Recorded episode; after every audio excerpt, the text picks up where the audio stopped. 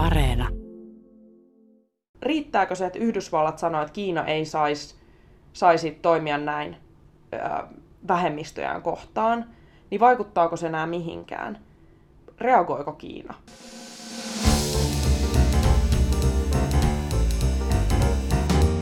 Mistä maailma puhuu, puhuu itselleni rakkaasta maasta Kiinasta. Jos Iida Tikka jaksaa paasata epätasa-arvosta Yhdysvalloissa, mä voisin puolestani puhua vaikka koko jakson siitä, miten ihana maa Kiina on, kaikesta huolimatta. Mä saan usein palautetta, että miksi Kiinasta kerrotaan vain negatiivisia asioita. Ja sitten taas kun mä olin siellä kirjeenvaihtajana ja kirjoitin paljon yhteiskunnasta, vaikka perheistä ja arjesta ja ilmiöistä, sain palautetta, että miksi sä kerrot tämmöistä, miksi sä et kerro niistä ihmisoikeusloukkauksista. Niin, kaikki asiat ei mahdu samaan juttuun, mutta ne mahtuu samaan maahan. Kiina voi olla yhtä aikaa hieno maa, missä asuu hienoja ihmisiä ja samalla paikka, missä tapahtuu vääryyksiä. Tämä ristiriita on hankala meille kaikille, sillä meistä jokaisen pitää tavallaan ottaa kantaa Kiinaan. Miten reagoida Kiinasta tuleviin tavaroihin? Ostaako vai eikö ostaa? Että jos mä nyt ostan tämän Xinjiangin puuvillasta tehdyn teepaidan, tuenko mä Kiinan nousua ja autoritarismin voittokulkua? Ja onko se edes mitään tehtävissä sen suhteen, että tulevaisuus on Kiinan? Että se johtaa pian tätä maailmaa samalla tavalla kuin Yhdysvallat on johtanut viimeisen vuosisadan. Ja mitä Kiina edes haluaa? Minä olen Jenny Matikainen ja nyt me puhutaan tästä Yhdysvaltain kirjeenvaihtajan Iida Tikan kanssa.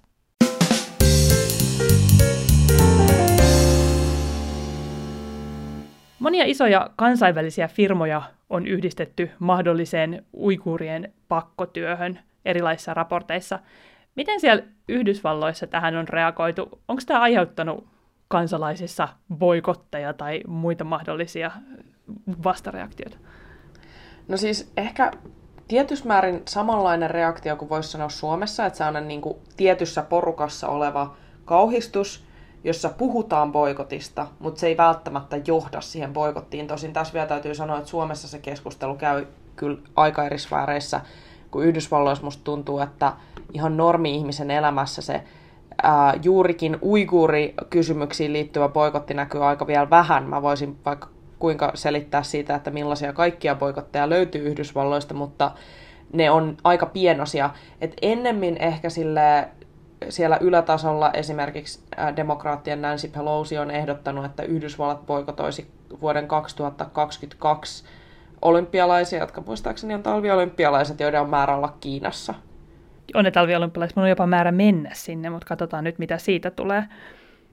Joo, mutta siis se mun täytyy sanoa, että et okei, että vaikka nämä boikotit ei ehkä ole juttu, niin kyllähän Kiinaa kohtaan ollaan koko aika kriittisempiä ja jopa sellainen Kiina-viha kasvaa Yhdysvalloissa. Donald Trumphan oli kova Kiinan vihaa ja milloin hän ei ollut kova Kiinan rakastaja, mutta ainakin hän puhui paljon Kiinasta ja siitä, kuinka Yhdysvaltain pitäisi nousta vastustamaan Kiinaa, niin onko tämä kansalaisten reaktio nyt tavallaan tämän Trumpin peruja sitten? On se ehdottomasti osittain. että ensinnäkin se, mistä tänä keväänä on puhuttu paljon, niin on nämä viharikokset, jotka suuntautuu aasialaistaustaisiin, amerikkalaisiin ja Yhdysvalloissa asuviin aasialaisiin. Eli tämä tällaisten viharikosten määrä on kasvanut viime vuoden aikana jopa yli kaksinkertaistunut ja se sidottiin tavallaan tähän retoriikkaan, kun Trump puhui koronaviruksesta Kiinaviruksena ja tavallaan leimasi sen tähän ihmisryhmään liittyväksi, että se, että se vasta aika, aika hurjan niin kuin ne videot on aika graafisia näistä viharikoksista, mutta siis, joita siis tietenkin julkaistaan samaa tavalla kuin kaikenlaisia ää, noita nauhoitteita aina tuo julki. Mutta siis tällekin itse asiassa jo ennen tätä koronaviruspandemiaa, niin oli kuitenkin, Trump oli luonut tämän pohjan sillä, että nimenomaan liitti tavallaan kaiken sen amerikkalaisten kärsimyksen ja sellaisen niin kuin, tota, identiteettikriisin tavallaan maailman johtopaikasta, niin liitti tosi aika voimakkaasti tähän Kiinaan ja Kiinan nousuun ja että Kiina saa liikaa Yhdysvalloilta apua ja Kiinaa pitäisi vastustaa ja niin edelleen. Mutta tässä on siis kiinnostavaa se, että mehän niin kuin ajatellaan tätä Kiina-retoriikkaa tosi paljon niin kuin Trumpin juttuna, mutta oikeasti se on aika syvällä siellä tota, kaiken poliittisen eliitin ajattelussa, että, vaan Kiina vastakkainasettelu ei ole pelkästään Trumpin juttu. Mutta minä sitten, jos, jos siellä niin kuin kansassa kuplii tällaista niin kuin Kiina-angstia, niin eikö sitten tämä Xinjiangin tapaus ja se, että äh, Kiinassa sorretaan vähemmistöä ja teetetään pakkotyötä, niin eikö tämä nyt voisi olla sitten semmoinen, mihin niin kansa haluaisi oikein tarttua, että nyt meillä on vihdoin ja viimein tämmöinen niin konkreettinen juttu ja me halutaan nostaa tämä esiin ja reagoida tähän? No siis tavallaan ei ja tavallaan joo. Mun täytyy sanoa nyt, että, että Washingtonissa kun asuu, niin tämä on tosi raadollista sanoa ääneen, mutta siellä tosi paljon konkretisoituu se, että aina jossain päin maailmaa on käynnissä kansanmurha. Eli siis kun siellä valkoisen talon eteen menee, niin siinä on sellainen aina sellainen joka päivä vaihtuva tavallaan näyteikkuna siitä, että missä nyt tällä hetkellä tapetaan ihmisiä ilman syytä. Että siinä on aina joku pieni mielenosoitus käynnissä usein niiden ihmisten toimesta, joiden sukulaiset on nimenomaan niitä, joita tapetaan. Eli siis tavallaan kun Yhdysvalloissa on tosi monipuolinen, kaikilla on eri, eri taustoista tulevia juuria, niin ne asiat kiinnostaa esimerkiksi vaikkapa mun etiopialaistaustaisia ystäviä kiinnostaa, niin kuin, että mitä Etiopia säätää alueillaan, ja sitten toisella saattaa olla isompi halu osoittaa mieltä Jemenin sotaa vastaan, ja sellaista, että, tota, että esimerkiksi mä oon näistä uikuur, uikuurimielenosoituksia nähnyt siellä jo pari vuotta sitten, jotka on siis tällaisia muutaman hengen kylttiä, kylttiä pari rumpua tyylisiä niin pienempiä mielenosoituksia. Että se on niin kuin, että tavallaan tämä kysymys siinä arkisella ihmisten tasolla näyttäytyy jossain määrin pelkästään yhtenä, yhtenä tota, yhtenä tällaisena ihmisoikeusrikkomuksena muiden joukossa, mutta se mikä tästä uiguurikysymyksestä tekee eri on nimenomaan se, että miten se asettuu osaksi tätä laajempaa Yhdysvaltojen Kiinaretoriikkaa ja se, että sillä uiguuri-ihmisoikeuskysymyksellä on nyt sellainen isompi masina taustalla, jossa tavallaan se, että Yhdysvaltain presidentti puhuu tästä asiasta jatkuvasti, niin lisää sitä ihmisten kiinnostusta sitä kohtaa. Niin se on varmaan, että presidentti, Yhdysvaltain presidentti ei jatkuvasti puhu kaikista niistä kamalista asioista, mitä maailmassa tapahtuu. Mutta Kiina kiinnostaa, Kiina on tärkeä, Kiina on iso asia, niin se on myös sitten esillä valtionjohdon toimesta.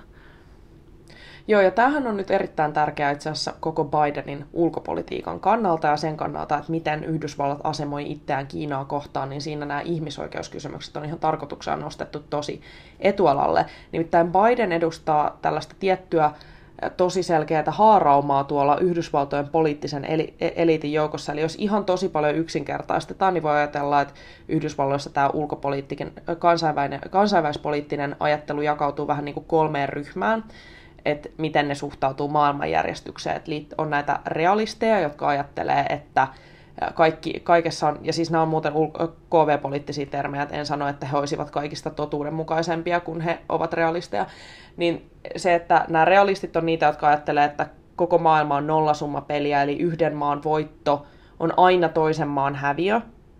Ja sitten on, ja esimerkiksi Venäjän Vladimir Putin kuuluu ehkä tähän ryhmään ainakin osittain. Sitten on sellaisia, jotka on, kutsutaan liberalisteiksi, jotka, joihin Biden kuuluu, jotka ajattelee taas, että Yhdysvaltojen valta rakentuu tavallaan näiden liittolaisuussuhteiden kautta, joissa toimitaan säännöillä, joiden muovaamiseen Yhdysvalloilla on aivan erityinen valta-asema muovata niitä. Ja tähän liittyy sellainen ajattelu, että Yhdysvallat on rakentanut tavallaan tämän rauhan ajan toisen maailmansodan jälkeen tai sen niin kuin Pax Americanan, ja se näkyy oikeastaan noissa Bidenin puheissa, koska hän näyttää olevan oikein, oikein tota, muistelevan toista maailmansotaa, kuten 78-vuotiaan ihmisen kuuluukin muistella, vai onko se jo 79. Eli, tota, eli siis tässä näkyy siis tosi selkeästi se Bidenin, Bidenin lähtökohta, ja siihen just liittyy nimenomaan näiden liberaalien arvojen korostaminen. Ja sitten äh, välihuomio kolmas ryhmä on sellainen, jossa vähän niin kuin arvioidaan suhteiden historian perusteella, että ollaanko vai eikö olla kavereita, ja se on konstruktivistit. Mutta siis tämä Bidenin jengi, niin se on, niinku, se on tosi merkittävä nyt, ja se on tavallaan sellainen iso keikaus, että tämä jengi on jälleen kerran niinku ohjissa, että se on, että Trump oli siihen tavallaan sellainen pieni paussi.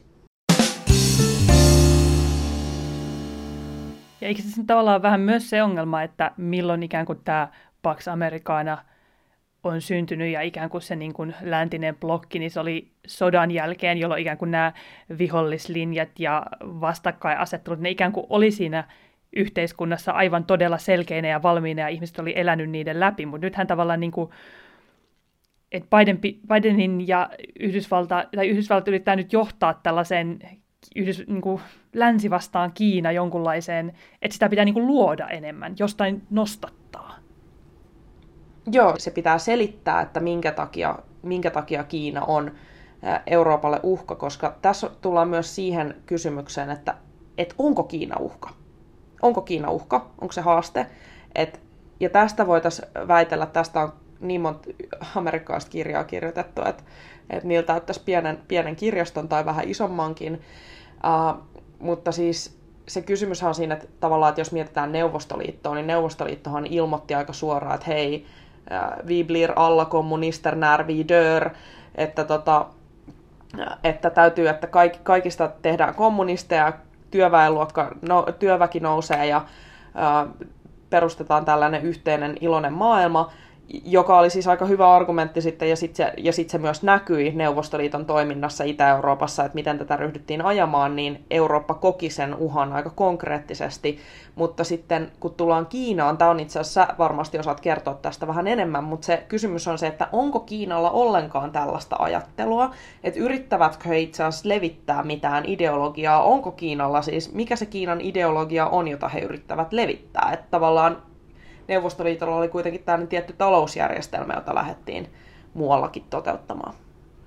Niin se on monta tapaa ottaa tuosta kiinni ylipäätään se, että niin kun nykyisin kiistellään paljon siitä, että mitä kommunismista ylipäätään Kiinassa on jäljellä, että ehkä kyse on enemmän jonkunlaisesta, siis kutsuttu muun muassa niin kun autoritääriseksi kapitalismiksi tavallaan se, että ihan Kiinassa lopulta on niin kuin kommunismista hirveästi mitään jäljellä. Toinen kysymys on sitten, että haluaisiko Kiina niin kuin viedä omaa ideologiaansa.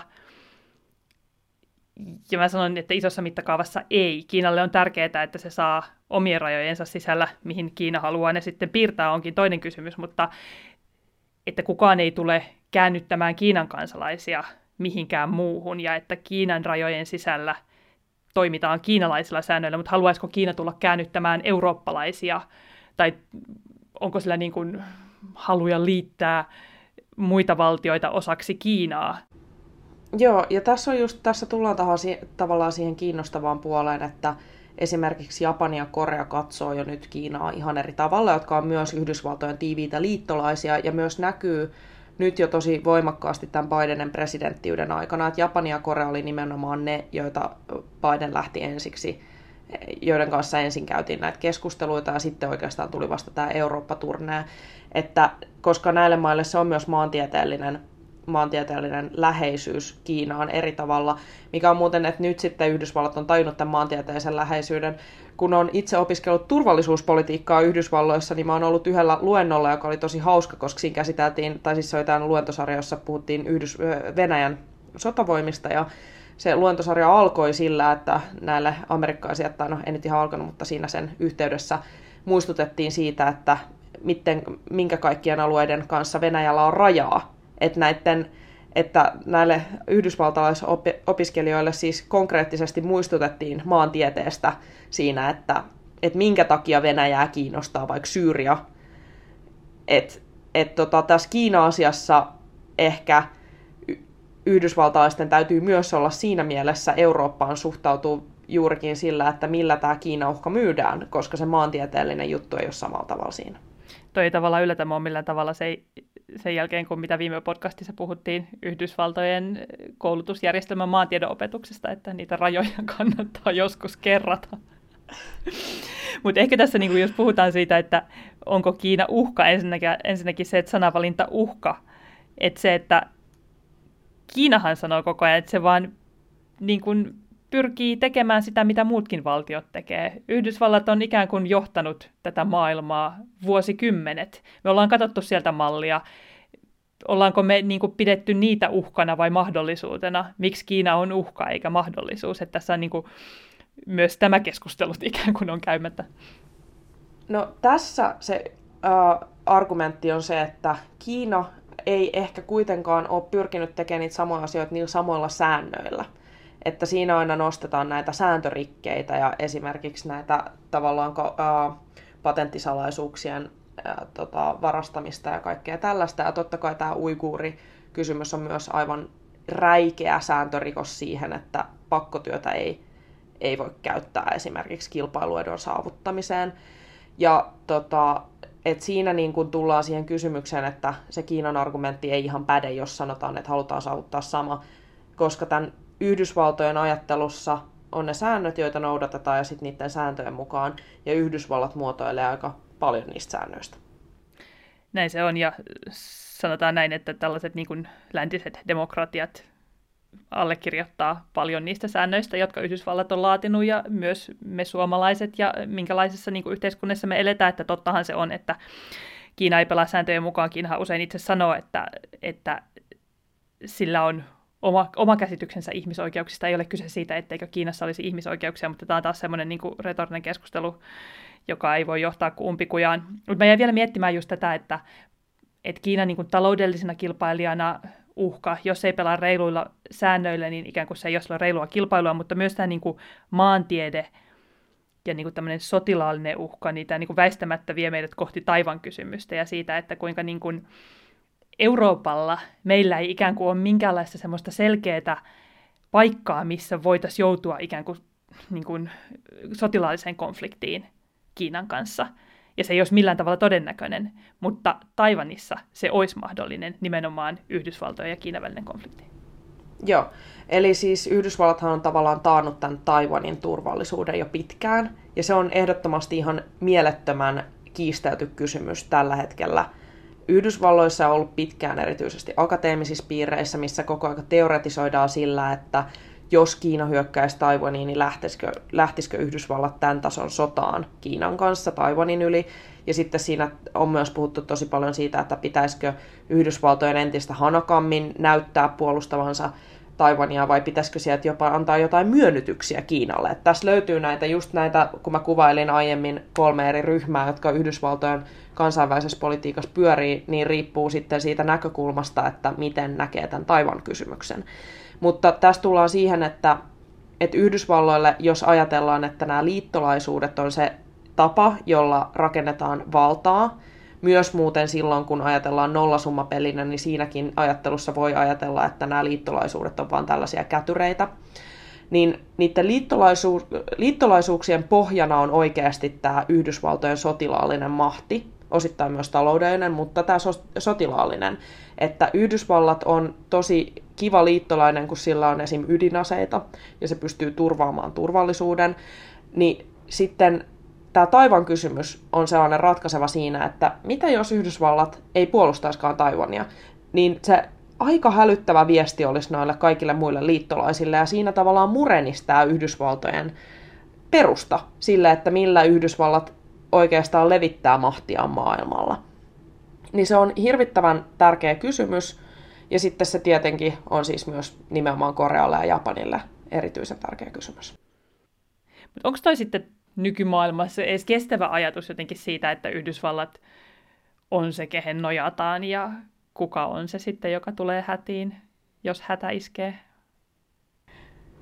No siis nythän me päästiin mun lempiränttiaiheeseen, mutta mä yritän olla tässä podcastissa ränttäämättä, koska mun mielestä tämä Kiina olisi enemmän sun räntti, ränttipodcasti. Mutta siis just tämä on se, tää on se niinku päivän polttava kysymys, että onko, onko tämä Yhdysvaltojen systeemi enää systeemi, jota Yhdysvallat pystyy kestävästi pitämään kasassa, kun Yhdysvalloilla on esimerkiksi tosi paljon tällaisia kotimaisia ongelmia, jotka on kasautunut ja joita pitäisi ratkoa, ja että onko se Yhdysvaltojen mahtiasema enää oikeasti aidosti taloudellisesti ja muutenkin toteutettavissa, josta tullaan sellaisen hauskaan juttuun, kun ää, kansainvälinen tekopyhyys, joka on myöskin tällainen teoreettinen termi, josta, josta puhutaan Yhdysvaltojen, Yhdysvaltojen yhteydessä, sillä Yhdysvalloilla on tämmöinen tietty ollut joidenkin teoreetikkojen ajattelussa ja myös itsekin pidän joitain näistä teori- teorioista aika pätevinä, niin tämmöinen ajatus siitä, että, että Yhdysvalloilla on tällainen tietty hegemoninen valta-asema ollut nytten sitten kylmän sodan päättymisen jälkeen. Me ollaan nyt tulossa tavallaan taas tällaiseen kilpailuaikaan, mutta Yhdysvalloilla on ollut tällainen pitkä hallinta-aika, jonka aikana he on päättäneet tosi paljon esimerkiksi vallitsevista arvoista ja vallitsevasta talousjärjestelmästä ja niin edelleen. Ja, mutta johtavana valtiona samaan aikaan, kun he tavallaan päättää vähän niin kuin, että ihmisarvot on jees, niin tämä johtava valtio pitä, ylläpitääkseen tätä järjestelmää, niin itse asiassa itse usein rikkoo näitä omia, omi, omia itse asettamia arvojaan, ja tätä kutsutaan siis täksi kansainväliseksi tekopyhyydeksi, joka mun mielestä on sinänsä ihan pätevä termi. Ja se kysymys onkin just se, että onko Yhdysvallat ollut niin tekopyhä a, niin kuin tämän teorian mukaan jo jonkin aikaa, että se on menettänyt tavallaan sen uskottavuudensa siinä, että voiko Yhdysvallat enää olla se, se niin kuin, uh, demokratioiden johtaja, joksi Biden Yhdysvallat haluaa jälleen nostaa. Että onko, niin kuin, onko tämä Bidenin presidenttiys ja halu siihen tällaiseen arvojohtajuuteen, niin onko se enää mahdollinen? Ja se on, se on hyvä kysymys, että pystyykö Yhdysvallat esimerkiksi enää, riittääkö se, että Yhdysvallat sanoo, että Kiina ei saisi saisi toimia näin ö, vähemmistöjään kohtaan, niin vaikuttaako se enää mihinkään? Reagoiko Kiina? Kansainvälinen tekopyhyys olisi aivan mahtava podcastin nimi, mutta vastaan silti sun kysymykseen. Tai siis heitän ehkä vasta-ajatuksen siinä mielessä, että, että mitä nyt tapahtuu, siitä on jo vuosi kohta Hongkongissa, kuinka Kiina pakotti sinne tämän uuden kansallisen turvallisuuden lain ja ikään kuin vei viimeisetkin demokratian rippeet Hongkongista. Niin tämähän on ollut Kiinalle var- varmasti tietynlainen esimerkki siitä, että niin se oli tavallaan koepallo, jos voi sanoa. Ja he näki, kuinka helposti he lopulta pystyivät muuttamaan ja rapauttamaan Hongkongin demokratian kaikista Brittein kanssa tehdyistä sopimuksista huolimatta. Kukaan ei tullut väliin. Mikään talous ei romahtanut. Hongkong on yhä, siellä toimii firmat siinä niin kuin ennenkin.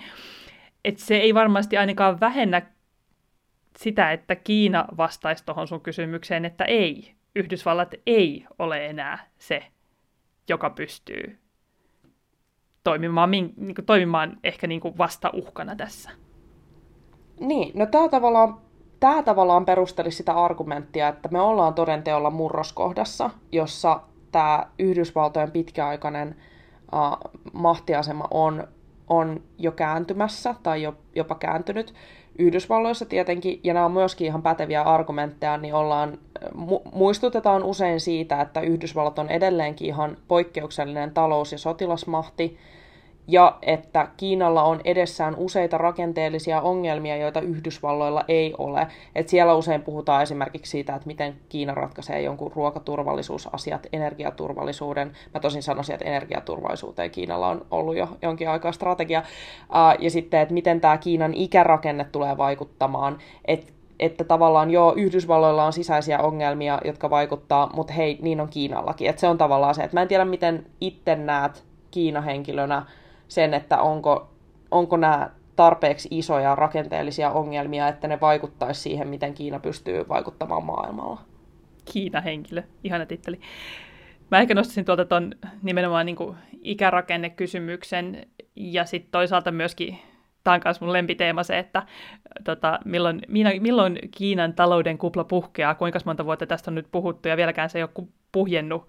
Ja taas tavallaan niin kuin Kiina näyttää nousevan koronastakin suht ok ja nopeasti, mutta onhan se myös totta, että kyllä ne, niin kuin ne vuosittaiset kasvuluvut, kyllä ne koko ajan tulee alaspäin ja kyllä ne haasteet muuttuu koko ajan suuremmiksi. Ja jos nyt tästä aiheesta ränttäämään kerrankin, niin siis se, että kuinka Xi Jinping ei kuitenkaan ole tehnyt taloudessa tiettyjä kaivattuja uudistuksia esimerkiksi valtioyhtiöihin.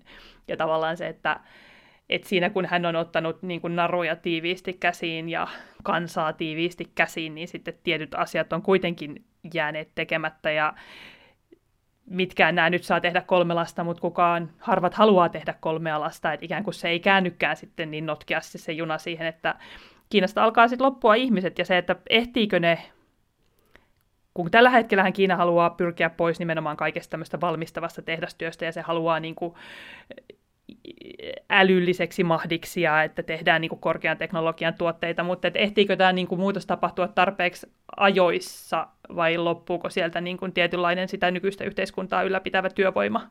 Ja miten ratkaistaan vaikka vanhuskysymys? Nyt mä lopetan, mutta tässä sulle muutamia vastauksia.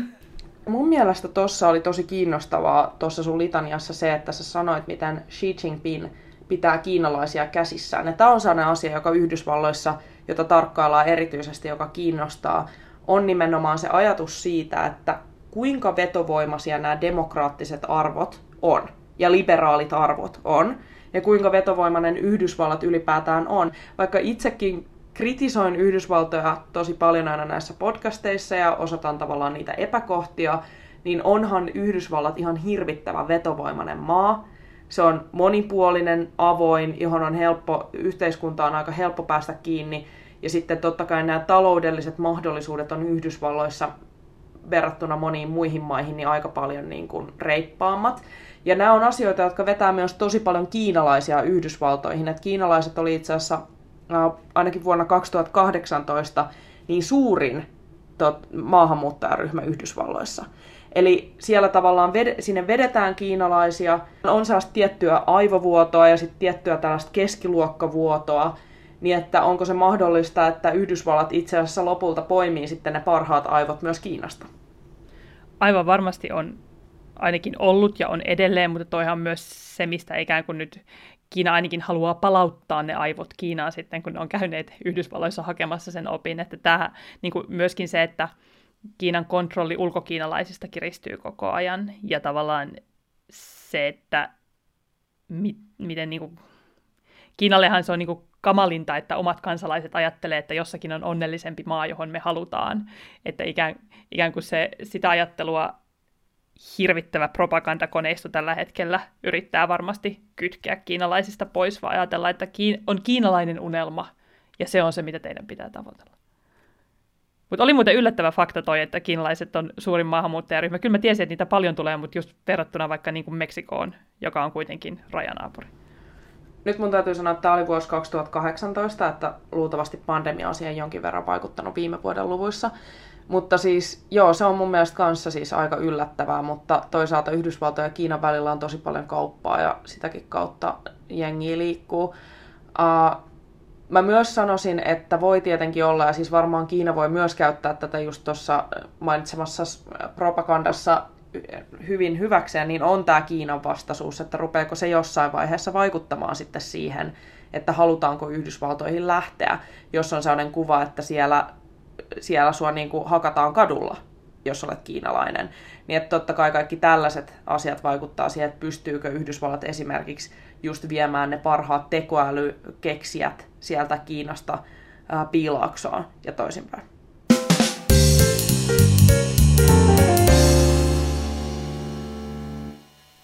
Niin tässä on puhuttu siitä, että kuka maailmaa johtaa ja jos on kaksi voimakasta suurvaltaa, tuleeko ne joskus ottamaan yhteen, ja jos niin millä lailla taloudessa vai jopa sotilaallisesti joskus jossain, mutta sitten toisaalta puhuttu siitä, että kuinka yhteen liittyneitä Kiina ja Yhdysvallat on myös siellä taloudessa ja just tässä ihmisiä muuttaa maasta toiseen.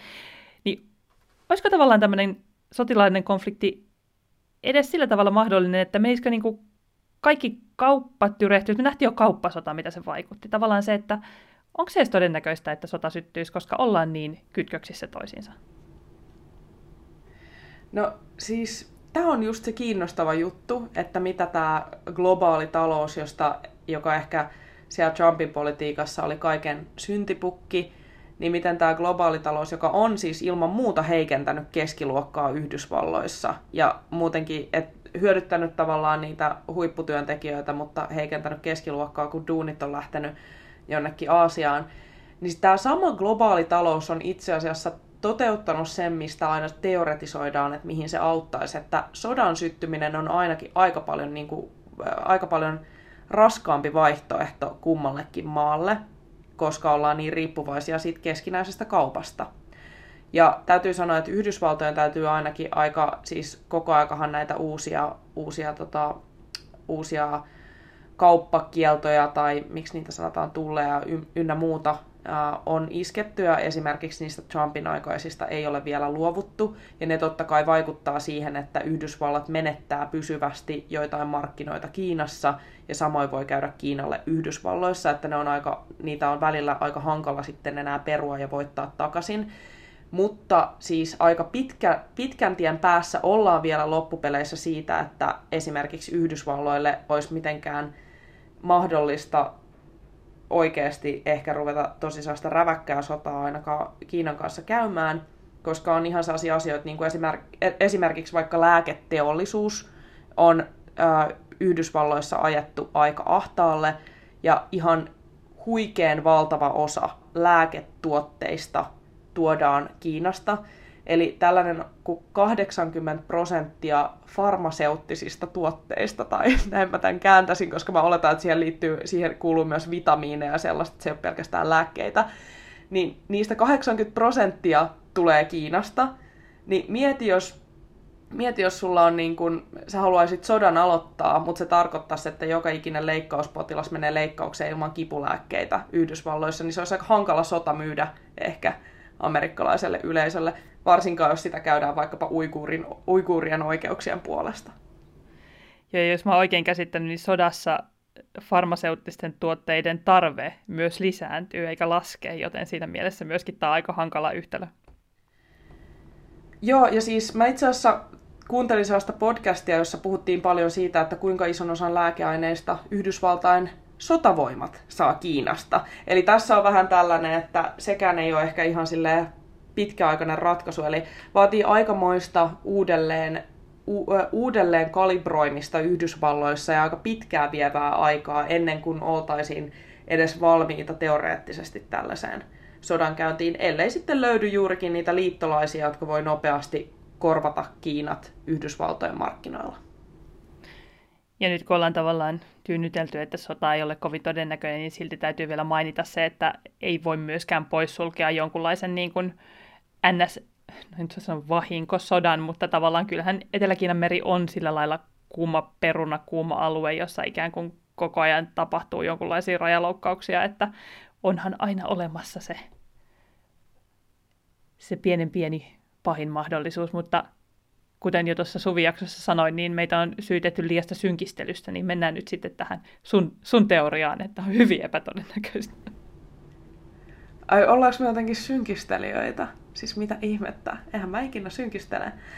Näin, no, jos me ollaan liian synkistelijöitä, niin loppuun voisin kevennyksenä kertoa, että yksi esimerkki tällaisesta kauppasodan ja muun kieltämisen vaikeudesta on myös esimerkiksi toi TikTok, eli kiinalainen appi, joka yritettiin, yritettiin Yhdysvalloissa kieltää siinä kuitenkaan onnistumatta, koska miljoonat teinit närkästyivät, niin tällä, tälläkin oli sitten väliä, väliä ja ää, TikTok sitten sai tietyillä sopimuksilla jatkaa toimintaansa ihan vapaasti Yhdysvalloissa ja itsekin olen sinne liittynyt ja kuulun nyt nuorisolaisiin kansaa on kuultu. Mä menin Kiinassa kanssa Kiinan TikTokiin, eli Doujiniin, ja se oli maailman viihdyttävin paikka, ja sitten oli pakko pistää se kiinni, koska mä olisin vaan käyttänyt kaikki päiväni katsoen, kun kiinalaiset farmarit juoksee sikojen perässä. Niissä ei ollut niissä videoissa mitään järkeä, mutta se oli ihanaa.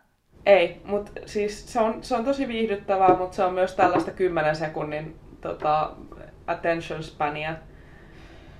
Mä voisin sanoa tähän loppuun ihmisille hyvää juhannusta ja että Mä toivon, että kaikki suomalaiset viettää juhannuksensa kuunnelle raskasta ulkopoliittista keskustelua, koska tämä voi nähdä myös sellaisena eskapismina sieltä mökkilaiturilta maailman sotiin.